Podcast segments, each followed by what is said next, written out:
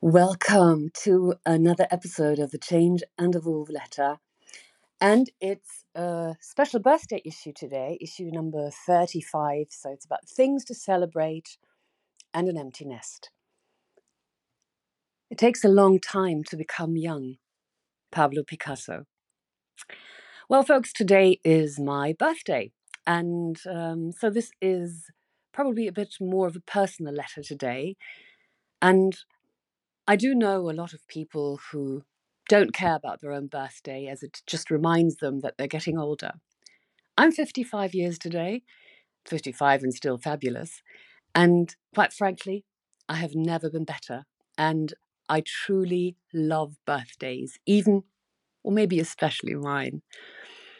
And despite everything that's going on around us, I love life and I'm hungry for life. And I do still have this positive outlook on the future. And you may once again think me naive, and perhaps I am. I know one thing for certain that more years lie behind me than ahead of me, and I am determined to make the best of the ones that are left. Don't just don't just count your years, make your years count. George Meredith. It's not only my birthday though. I completely forgot that on September 10th, my Change and Evolve letter also had its first birthday. And I'm sending out letter 117 to you today, which is amazing. And quite honestly, not without pride, if I may say so. And so far, this journey has been one hell of a crazy ride with some ups, with some downs. And it brought me more joy than I can than I can say. And writing is my greatest joy, and the interaction with my readers, so with you or my listeners, is what makes it so so special and and so worthwhile. So once again, a huge thank you to every single one of you. You are so appreciated. And if you care to make me a birthday gift, I would love and appreciate if you share my letters with your friends, if you enjoy them, of course. If you leave a comment, give me a like, or just reach out with a message, as many of you already do.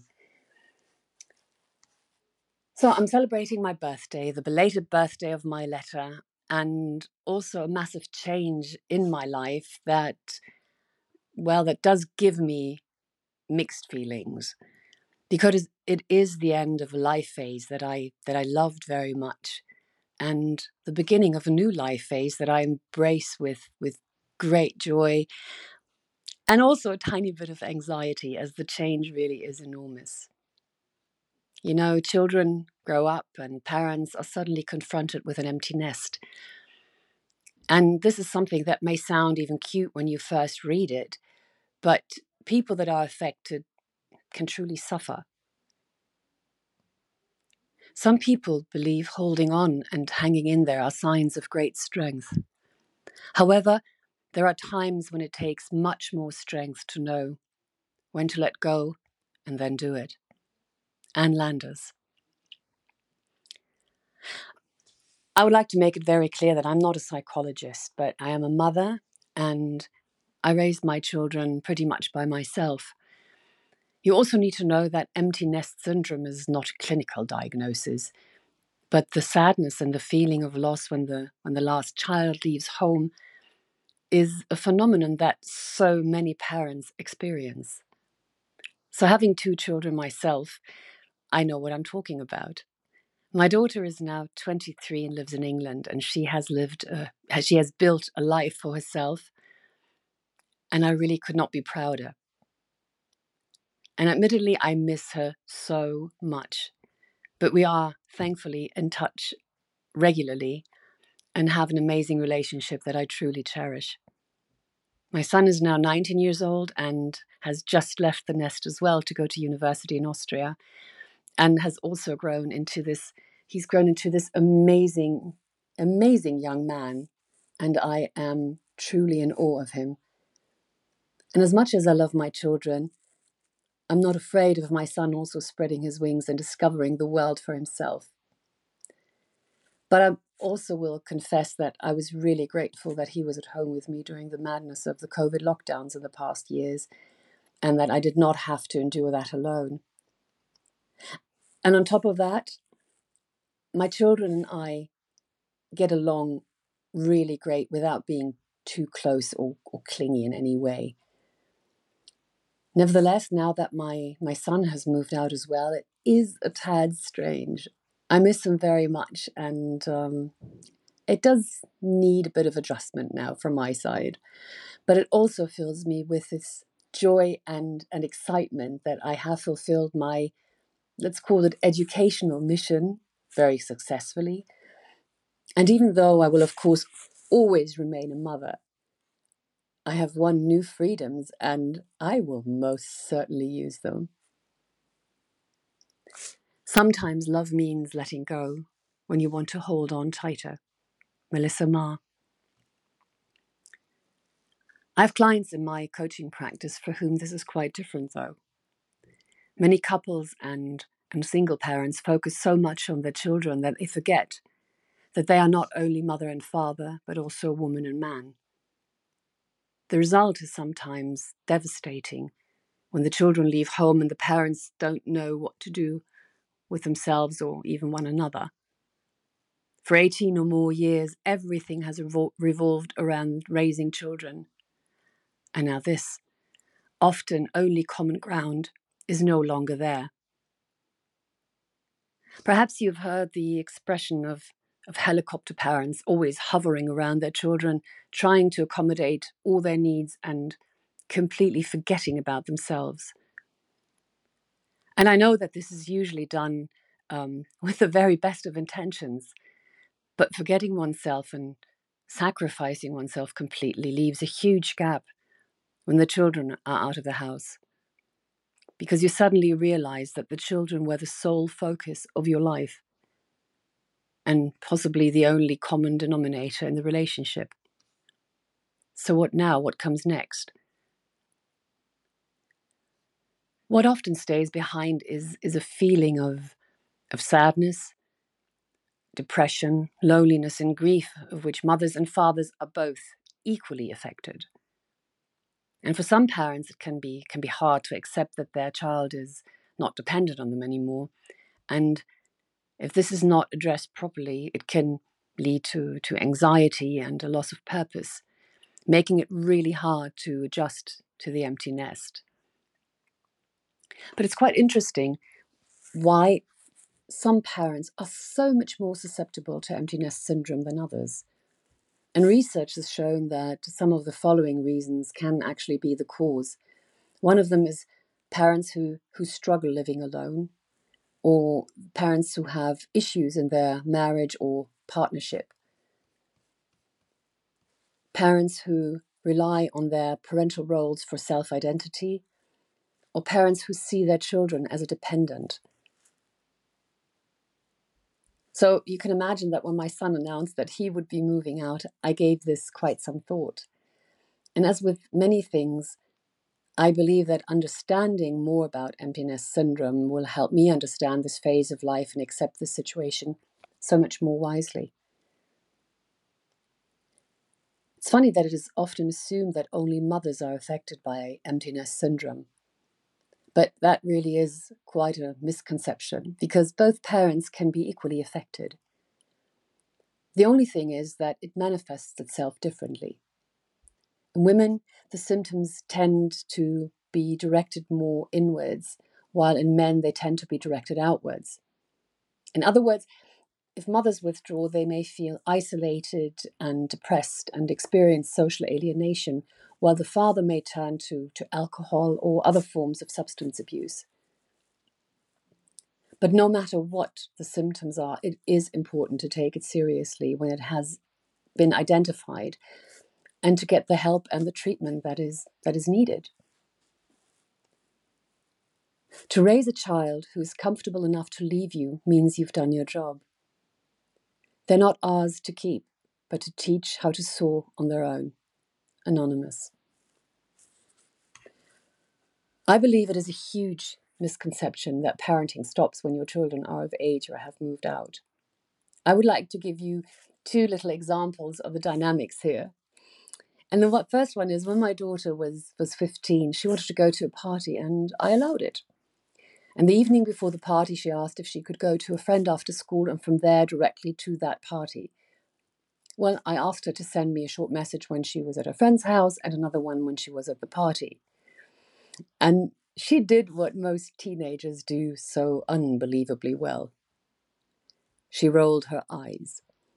And it is really astonishing how many different variations of eye rolling your children can do. But I, I truly believe that there's one that my daughter reserved just for me. And it was the full Monty of exasperation that it expressed. It was actually that moment when I had to suppress a smile and explain as calmly as I could um, to her how this will now go. So I told her, Sweetie, it is my job to worry about you for as long as I live. And to be honest, the look on her face was glorious. And it's your job to be terribly annoyed by it. Can we agree on that?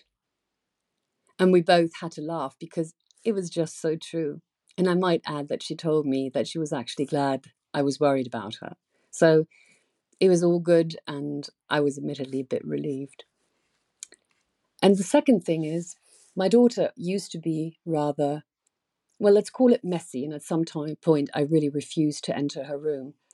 But this is something that most significantly changed when she got her own flat, which is spotless. But when she comes home and takes one step into the house, and this unbelievable transformation takes place. So, after a few minutes of being at home and in her old room, it seems as if her suitcase exploded and everything is just scattered on the floor, where you think it's kind of the Mary Poppins phenomenon that not that much can can never have been in that suitcase, but I suppose that's how it works. So we just stay parents, no matter how old our children are, and our children stay children, especially when they come back home to us. So if we keep that in mind, it might be a little easier to let them go. Give the ones you love wings to fly, roots to come back, and reasons to stay. The Dalai Lama. So there should be absolutely no shame if you have or feel this empty nest syndrome. Because we take care of our children, we nurture them, and do all we can to give them a great start in life. And I think we're just wired to be protective of our children. So, of course, we are somewhat bereft when they leave us. With that being said, it is necessary to move forward with the, with the emotions and rekindle with your friends, peers, and, and social circle. And both parents should support each other in the process of grieving. And so, if you are affected or know someone, here are a few ways in which parents can cope a little more healthily with empty nest syndrome. The first thing is that it is important that if you are affected, is just to stay busy. You need to redirect the attention that you gave to your children towards subjects that that make you feel engaged. So start start new hobbies, connect with old friends, and make new ones, just to help you overcome this feeling of loss. But most important is to just stay in touch with your children. Sometimes I don't hear from my daughter for some time, and in the beginning it was not easy. But we talk regularly and often even more intensely than we did when she was still living at home. And I'm very optimistic that it will be similar, a similar situation with my son. So maintaining a close relationship is possible. But you need to respect that those young adults that you prepared for the world have to now find their own way. And when push comes to shove, they will come to you anyway if they know they can. And if you're in a relationship, just rekindle the romance in your life. Don't let the fact that you are parents determine your relationship. Just remember the time before children were even in the picture. And yes, it is possible to go to that, to go back to that to a certain extent. So accept this change in your life as an amazing opportunity and be be really proud of yourself for what you have accomplished. If you have done a good job, you will have raised independent and strong individuals that will make their way in this world. And don't ever, don't ever dare to downplay that achievement because raising children is a great challenge. For myself, I can most definitely say that my children are so far my greatest achievement in life, and I am so very proud of them. But I'm also proud of myself. And my song of the day is this one. It's it's it's a beautiful song. It's "Lullaby" by the Chicks, um, and it is for my children and my absolute endless love for them. And of course, you can find this song and all the other songs. Um, they're just one click away on the Spotify playlist. Um, just click on it, like it, follow it, whatever, or just listen to the songs. And my poem of the day is well, I chose my favorite poem by Maya Angelou from 19, who lived from 1928 to 2014, and it is Phenomenal Woman. Pretty women wonder where my secret lies. I'm not cute or built to suit fashion model size. But when I start to tell them, they think I'm telling lies. I say, it's in the reach of my arms, the span of my hips, the stride of my step, the curl of my lips. I am a woman, phenomenally, phenomenal woman that's me. I walk into a room, just as cool as you please, and to a man, the fellows stand or fall down on their knees. And they swarm around me, a hive of honeybees. I say, It's the fire in my eyes and the flash of my teeth, the swing in my waist and the joy in my feet. I'm a woman phenomenally, phenomenal woman, that's me. Men themselves have wondered what they see in me.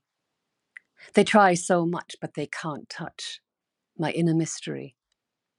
When I try to show them, they say they still can't see. I say, it's in the arch of my back, the sun of my smile, the ride of my breasts, the grace of my style. I'm a woman, phenomenally, phenomenal woman. That's me. Now you understand just why my head's not bowed. I don't shout or jump about or have to talk real loud. When you see me passing, it ought to make you proud. I say, it's in the click of my heels, the bend of my hair, the palm of my hand, the need for my care, cause I'm a woman, phenomenally. Phenomenal woman, that's me.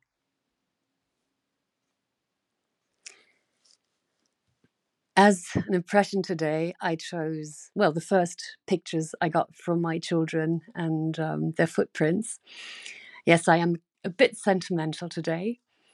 And um, so again, what's left is I wish you a happy day wherever you are. And if you enjoy my letter, share it, leave a comment and a like. I would really love that. Yours, Tanya.